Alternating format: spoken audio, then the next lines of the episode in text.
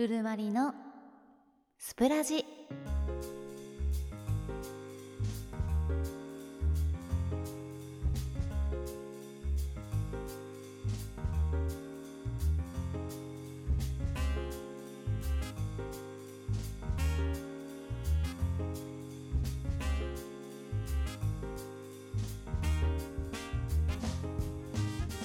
2020年5月17日日曜日。時刻は23時を迎えました。こんばんは。毎日8人のスプーンパーソナリティが日替わりでお送りするラジオ番組スプラジ。日曜の夜は私ルルマリがお送りいたします。相変わらずステイホームを続けていましたが、まあ、一部を残して緊急事態宣言が解除されましたね。ただやっぱりまだまだ予断を許さない状況には変わりませんからね。できる限りの対策をしながらにはなるかと思うんですがうちの職場も今週からリモートワークの回数が少し減って出社するようになってきてて来週からは通常業務を再開っていう感じなんですが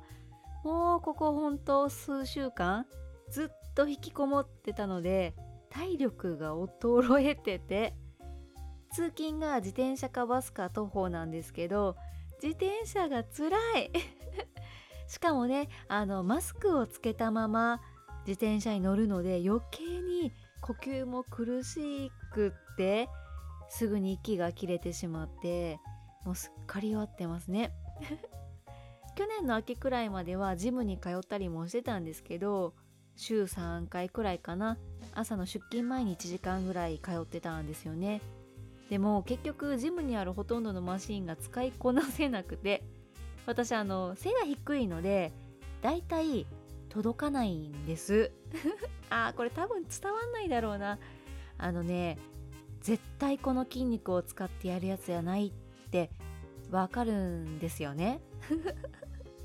同じ職場の子と一緒に通ってたんですけどその子が、まあ、大体身長160センチくらいで私145センチなんですけど鏡に映るトレーニングをしている姿があまりにも違いすぎて最終的にはランニングマシーンでただ走るってなっちゃったんでもうこれはやめようと思ってやめました。半年くらいは通ったんですけどね。またね通勤が再開するんで今よりは体力不足解消されるかなとは思うんですが状況的にねリモートで仕事できるんだったらわざわざ出社する必要もないなって思ったりもしながら。はいそれでは参りましょう。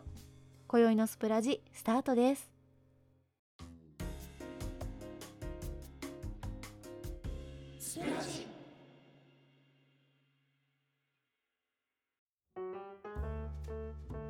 改めましてこんばんは。5月17日日曜日のスプラジ。今宵は私、ルルマリがお送りしております。オープニングで体力不足の話をしたんですが、もうずっと家にいて、パソコンとにらめっこしながら一日の大半を過ごしてるんですが、まあ別にこれはね、会社に出社したとしても同じなんですけど、動いていないせいなのか、食欲が全然わかなくて、いやあの、お腹は空くんですけど、ちょっと食べたらすぐに満足しちゃうというか圧倒的に食べる量が減ったんですよね。一日一食取るか取らないかくらい。気づいたらコーヒーしか飲んでなかったとかが結構あって。あのうちの会社に全く食べない人がいて。本当にね絶食。まあ男性なんですけど胃袋に入れるのは水かコーヒーかビールだけっていうね。数年一緒に仕事してたんですけどお昼ご飯を食べている姿を見たことがなくて何度かプライベートでご飯に行ったりもしてますし社員旅行とかで朝昼晩の食事を共にしたりもしたんですがその空間にいるだけで、まあ、席に座ってるだけで食べないんですよね。本当に。懇親会とかそれこそ社員旅行の夜の宴会とかでも一切食べずにひたすらビールを飲み続けるっていう。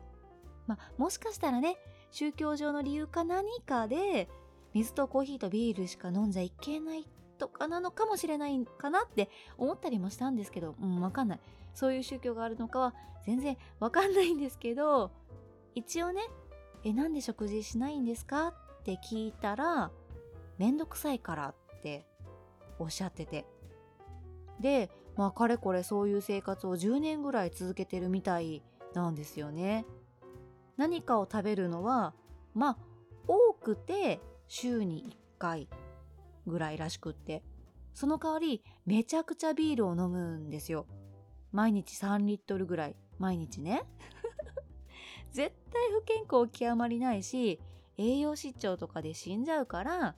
ちゃんと食べた方がいいですよとかって言って、職場の子たちが誕生日プレゼントにどうしても食べないんだったらサプリメントで栄養をとってくださいって言ってプレゼントでお渡ししたりとかね。なんですけど、毎年受けてる健康診断も人間ドックとかもどこにも異常はなくて、なんだったら献血が趣味で成分献血を定期的にやってるらしくって、あの、こっちはね、駅で見かける献血の受付の人に、もう献血してみようかなと思って声をかけたら、お姉さんは多分体重的に無理だと思いますって断られるんですよ。私断られるの。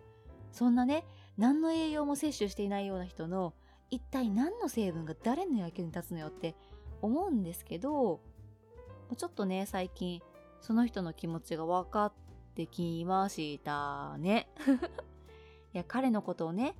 きっとね、どこかでは何かしら食べてるでしょって思ってたんですけど、もしかしたら本当に食べなくても平気な人種なのかもしれないなーって。めんどくさいっていうより食べなくても平気というか逆に今までが不必要に食べ過ぎだったんじゃないかなって一瞬頭をよぎるぐらいにはなってきてていよいよ本当にまずいなーって思ってます。お腹はすくんですけどねちょっとスルーしてたら忘れちゃうんです。はい。やばいよね。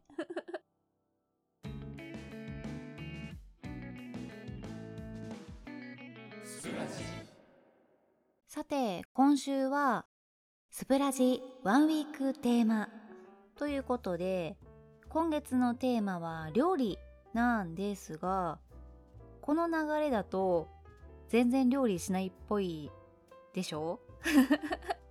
でもね、作るのは好きなんです。あの、最近食事に関心がなくなってきてて、まずいなーってなってますけど、もともとはお米が大好きだし出勤日はほぼ毎日お弁当を作りますしただね食べるのを忘れちゃうってだけで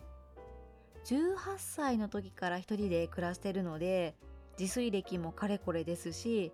一応ね同棲とかして毎日ちゃんと3食作ってた時もありましたし職場のジムの子にお弁当を作ってあげてたりもするぐらい料理はする方なんですよ。ただ食べるのを忘れちゃうってだけで。いや今までね何度自分で作ったお昼用のお弁当を夜ご飯として食べたことか。持って行って持って帰って自宅で食べるっていうね。いやー何やってんでしょうかねほんと。やまあほんと料理は好きな方なんですけど以前スプラジの姉妹番組であるガルラジの方で少しお話をしたんですが料理の中でも仕込みが特に好きでいや別にねスパイスとかからこだわってみたいに凝った料理がしたいわけではなくってごく普通のいわゆる家庭料理ミートソースを多めに作って冷凍保存したりハンバーグとか餃子とかロールキャベツとかそういうのをまとめて作って冷凍で保存して食べたい時に食べたい分だけ食べる。作り置きとかが好きなんですよね。まあこれはね多分高校生の頃に焼き鳥屋さんでバイトをしてたってのが大きいような気がします。高校生だったんで学校終わってからすぐに行って仕込みから手伝ってたんですよね。だからひたすらあの串にね刺していったりとかゆで卵の殻を剥き続けたりとかあの鶏のささみを開いて梅肉を塗ってしその葉を乗せて巻いたりとかこれがねすごい楽しくって。や多分ね作業として好きなんですよね。でしかもその後ケーキ屋さんで働き出してクレープの販売をするようになってからは自分でレシピ開発とかもしてたのでますます仕込みにはまっていってクレープってその場で注文を受けてから生地を焼いてあらかじめ用意してあった具材を乗せて巻くので仕込みが重要であのね白桃桃缶のやつねあれをスライスしてグレナデンシロップにつけておいたりそうしたらね桃がピンク色に色づいて味もいい上に見た目も良くなるの。生クリームとカスタードクリームとその桃をクレープ生地でくるくるっと巻いて桃のジェラートをのせて少し細かく砕いたチョコフレークをかけたりしてねそうそうチョコフレークもねそこで作ってました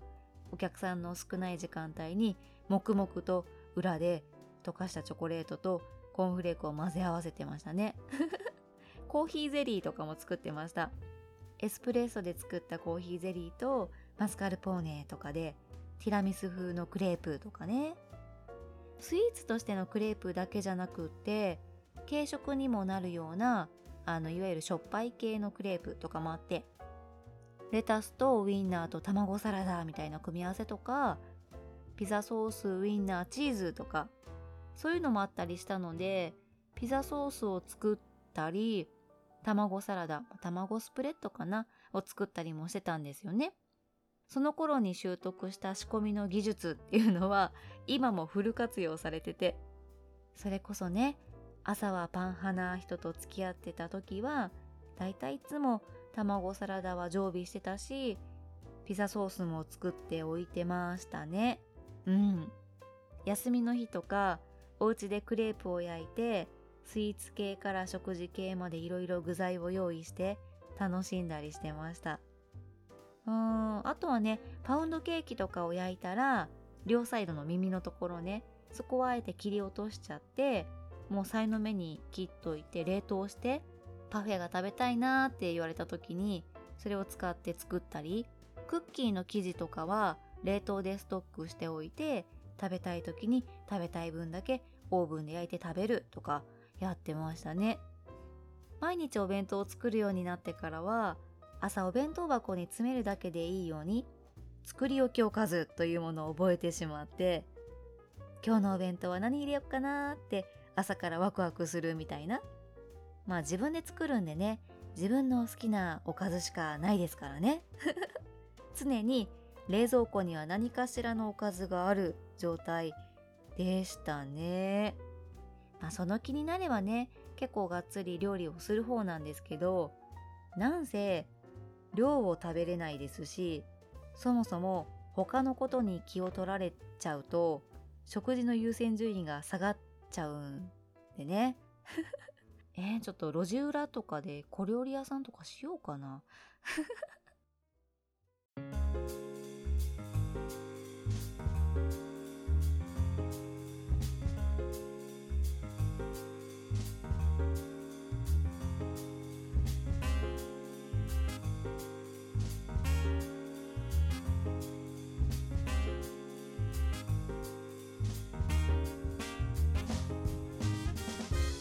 日曜スプラジエンディングのお時間となりました。今週はねスプラジワンウィークテーマってことでメンバーが1週間同じテーマでお送りしてきました。いかがでしたか？なんかちょっとねうちの料理男子たちがキラキラしてましたけど あの木曜日担当の局ちゃんが言ってたんですけどカレーに目玉焼きをのせるってやつ？私はマグカップに卵1つを割り入れてお水をうん卵が浸るぐらい入れて電子レンジで1分ぐらい加熱したやつをのせるのが好きです。温泉卵ってやつですね。好みのね半熟加減を見つけるまでに何度か電子レンジの中で爆発させたことありますけど今じゃもうすっかりねこのマグカップでこれぐらいの水の量で1分10秒がベストっていうのを見つけたのでカレーには温泉卵をのせる派です。こうやってね同じトークテーマで喋るのも聞くのも楽しいですね。はいというわけでスプラジではお便りを募集しております。メンバーに話してもらいたいトークテーマや番組の感想各コーナーへのお便りは各回のコメント欄もしくは Twitter スプラジ公式アカウントの固定ツイートにあるメールフォームにてお待ちしております。ひらがなでスプラジで検索してみてください。あなたの声お待ちしております。続いて先週の日曜スプラジにいただいたコメントギフトのご紹介です。スプーンネームかっちゃん様開運商店様ケイラー様マナティ様コメントありがとうございました。またこの回ではスプーンギフトもいただいております。スプーンネーム花のない花屋様開運商店様ありがとうございました。明日は北山さん長谷川さんのスプラジです。お聞き逃しなく。それでは今週もあなたが優しい気持ちでいられますように。ここまでのお相手はルルマリでした。